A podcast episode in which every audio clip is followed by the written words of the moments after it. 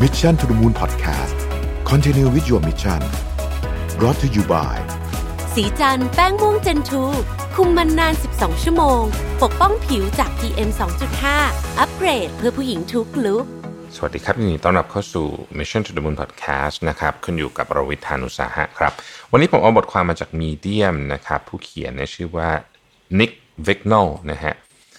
บทความนี้น่าสนใจเพราะว่าเป็นประเด็นที่ผมคิดว่า เป็นเรื่องที่เราเพิ่งมาพูดกันไม่นาน แต่มีหลายคนนักวิชาการหลายคนเนี่ยบอกว่า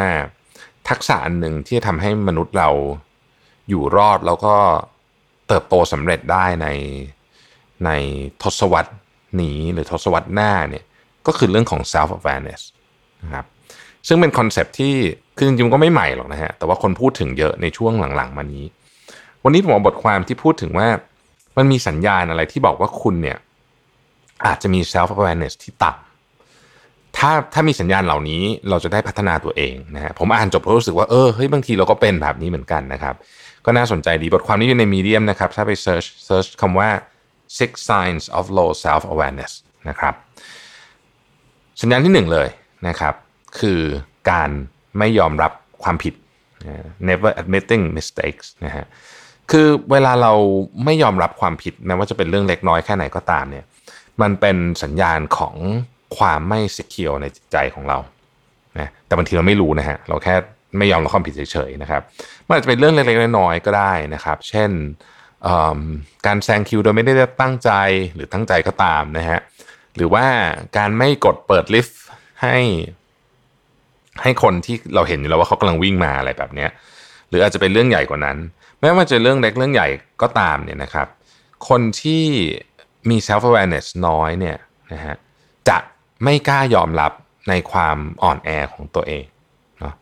เวลาเราไม่ยอมรับในความอ่อนแอของตัวเอง เราก็จะปฏิเสธ ความผิดของเราด้วย คนที่มี self awareness เยอะๆเนี่ยนะครับคือคนที่รู้จักตัวเองเยอะๆเนี่ยจะรู้ว่าเราก็มีช่วงจังหวะเวลาที่อ่อนแอและทำผิดได้เหมือนกัน เพราะฉะนั้นเป็นเรื่องธรรมดา ดังนั้นเนี่ยคนที่สามารถที่จะยอมรับความผิดของตัวเองได้ แปลว่าจริง ๆ แล้วเนี่ยเป็นคนที่มีความเข้มแข็งทางอารมณ์ และความเข้มแข็งทางจิตใจ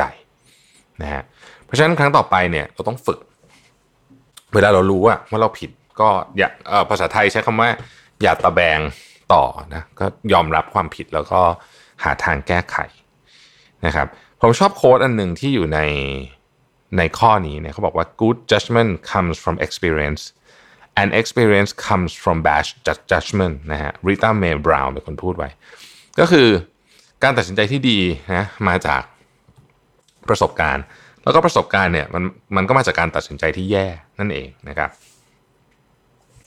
ข้อที่2นะครับคนที่มี self awareness ต่ำเนี่ยมักจะชอบวิพากษ์วิจารณ์คนอื่นนะฮะคือ สิ่งหนึ่งเกี่ยวกับการวิพากษ์วิจารณ์คนอื่นก็คือว่ามันทำให้เรารู้สึกดีขึ้นจริง ๆ โดยเฉพาะในในระยะเวลาสั้น ๆ ช่วงนั้นนะครับ ซึ่ง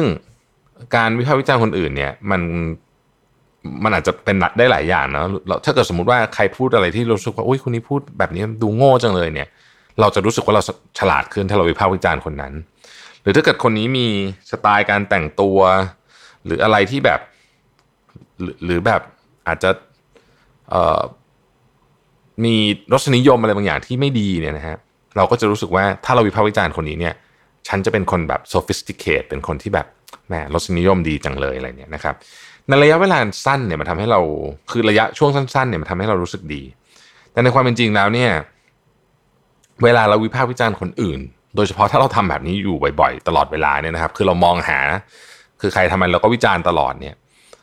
มันจะทำให้เราไม่มีเวลาที่จะกลับมาดูตัวเองครับ ซึ่งเรื่องนี้เป็นเรื่องที่อันตรายมากๆนะฮะเพราะว่า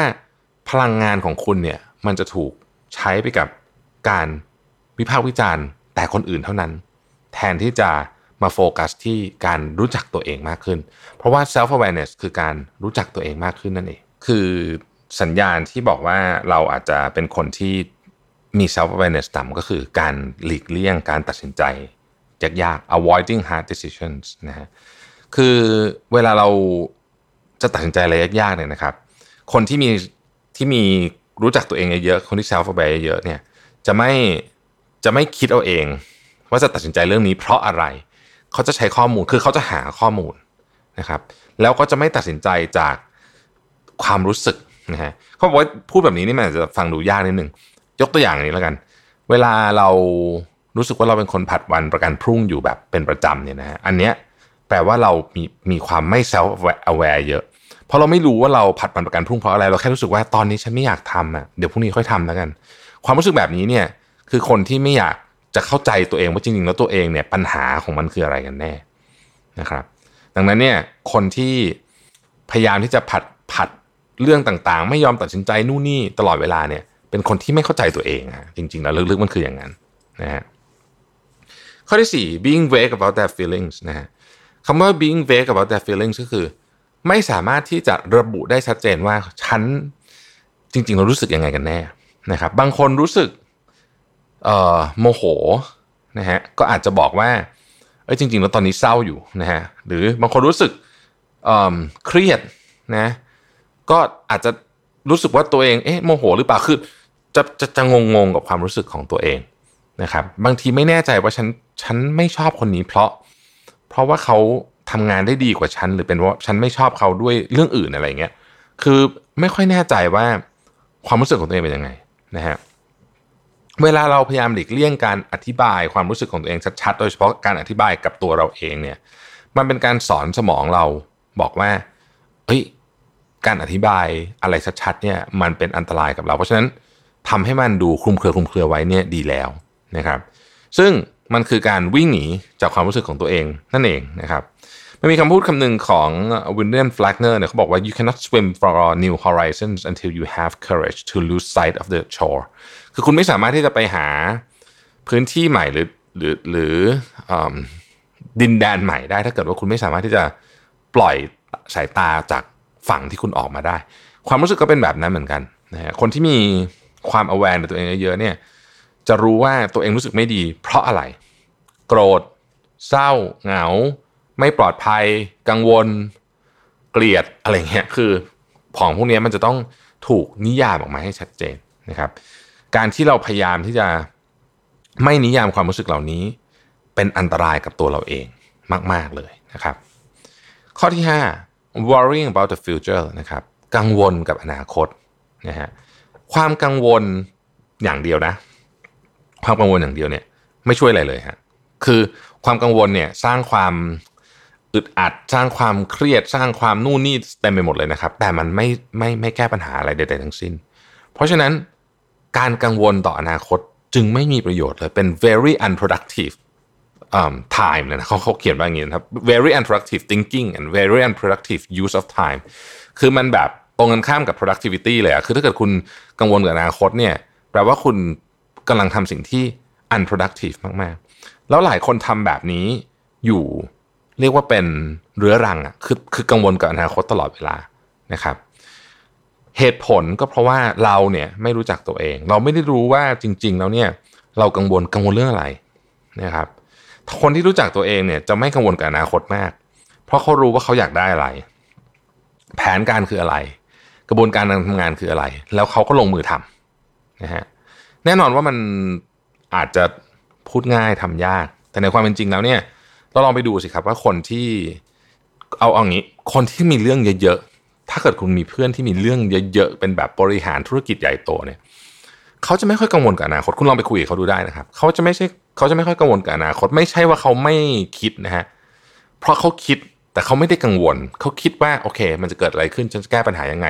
เรียงแผนการออกมาทำซีเนโร่หนึ่งสองสามสี่เสร็จแล้วเขาก็ไม่กังวลแล้วฮะเขาก็นอนหลับสบาย คนที่กังวลกับอนาคตคือคนที่ไม่รู้ว่าฉันจะเอาไงกับแน่กับชีวิต แล้วก็ไม่คิดไม่วางแผน มันก็เลยวนอยู่อย่างนั้นนะอย่างที่บอก unproductive time นะครับมันมีคำพูดคำหนึ่งที่มาคัสอารูเลสพูดไว้บอกว่า never let the future disturb you you will meet it if you have to with the same weapons of reason which today arm you against the present คือคุณไม่ต้องกังวลหรอกกับอนาคตอะเพราะถ้าบอกว่าคุณจะเจอมันปัญหาแล้วก็แล้วแต่ที่จะเกิดขึ้นเนี่ย คุณก็จะสู้กับมันด้วยอาวุธที่คุณใช้สู้กับปัญหาในวันนี้นี่แหละนะครับ ก็เป็นคำพูดที่ผมว่าเออ มันก็ทำให้คนที่ที่อาจจะกำลังเหมือนกับวนอยู่กับความคิดของตัวเองเนี่ย หลุดออกมาจากตรงนั้นได้ ข้อที่ 6 ruminating on the past นะฮะคือแบบอันนี้ก็คือ หมกมุ่นกับอดีตนะเขาบอกว่าเหมือนกันอะคล้ายๆ กับการกังวลถึงอนาคตเนี่ยไอการหมกมุ่นกับอดีตนี่ก็ very unproductive เหมือนกันสิ่งที่คนไม่ค่อยรู้ คือการที่เราคิดถึงอดีตเยอะๆนะฮะที่เราหมกมุ่นที่เราชอบหมกมุ่นกับอดีตเนี่ย เพราะมันให้ความรู้สึกในการสามารถควบคุมอะไรบางอย่างกับเราได้ ใช่ผมพูดไม่ผิดนะ thinking gives the illusions of control คือความคิดของเรากับอดีตเนี่ยมันทำให้เกิดภาพลวงตาว่าเราอาจจะสามารถควบคุมอะไรหรือเปลี่ยนแปลงอะไรมันได้ ซึ่งในความเป็นจริงแล้วมันเปลี่ยนแปลงไม่ได้อยู่แล้วเนี่ยนะฮะคนที่มี self awareness สูงๆ รู้จักตัวเองเยอะ จะไม่คิดถึงอดีตในในในในแบบคร่ำครวญพรรณนานะคือเขาจะคิดถึงถึงอดีตว่าโอเค ฉันทำอะไรพลาดไป ครั้งหน้าจะเป็นยังไง จะแก้ไขยังไงวางแผนยังไง แต่มันจะมีคนที่แบบคิดถึงอดีตแบบ แบบบนนะฮะรู้สึกผิดรู้สึกแย่รู้สึกเศร้า แล้วก็โกรธตัวเองนะครับ แต่ทั้งหมดเนี้ยจริง ๆ แล้วมันมันถูกครอบโดยโดยภาพลวงตาของการที่เราคิดว่าเราสามารถควบคุมอะไรบางอย่างได้นะฮะซึ่งถ้าคิดดูแล้วเนี่ยมันเป็นความคิดเชิงจิตวิทยาที่น่าสนใจมาก เราเราไม่อยากคิดถึงอดีตแต่พอเราคิดแบบวนไปวนมาเนี่ยเรารู้สึกว่าทำฮาวเราสามารถควบคุมหรือหรือทำอะไรกับมันได้ทั้งที่จริงๆมันทำไม่ได้ เพราะฉะนั้นคนรู้จักตัวเอง จะเข้าใจว่าอดีตผ่านไปแล้ว เรียนรู้และเดินหน้าต่อนะฮะ Roy T. Bennett กล่าวไว้ว่า if you want to be happy do not dwell in the past do not worry about the future focus on living fully in the present อยู่กับปัจจุบันนะคำพูดนี้เราได้ยินบ่อยมาก แต่ทำยากๆเนาะแต่ถ้าคนที่ฝึกได้เนี่ยก็จะเป็นคนที่มีความสุขนะครับ ผมทวนให้อีกทีหนึ่งนะครับ 6 ข้อข้อที่ 1 never admitting mistakes นะครับข้อที่ 2 criticizing others ข้อที่ 3 avoiding hard decisions ข้อที่ 4 being vague about their feelings ข้อที่ 5 worrying about the future ข้อที่ 6 ruminating on the past ใครที่ฟังแล้วมีบางข้อตรงกับตัวเองเนี่ยนะครับ พยายาม ลองแก้ไขดูผมก็มีนะบางข้อที่ผมเป็น เพราะฉะนั้นก็อยากจะรู้จักตัวเองมากขึ้น มีเวลาอยู่กับตัวเองมากขึ้น ลองหาสาเหตุพวกนี้ดูหนึ่งในทริคที่ผมพูดตลอดก็คือว่าต้องเขียนออกมาดูครับ แล้วคุณจะค่อนข้างที่จะเห็นภาพชัดแล้วว่าเฮ้ยจริงๆเนี่ยตอนเนี้ยความรู้สึกของฉันเนี่ยกำลังเป็นอะไรอยู่ การคิดอยู่ในหัวเฉยๆเนี่ยบางทีมันดึงภาพออกมาได้ค่อนข้างยาก ขอบคุณที่ติดตาม Mission to the Moon นะครับ สวัสดีครับ Mission to the Moon Podcast Continue with your mission Presented by สีจันแป้งม่วงเจนทู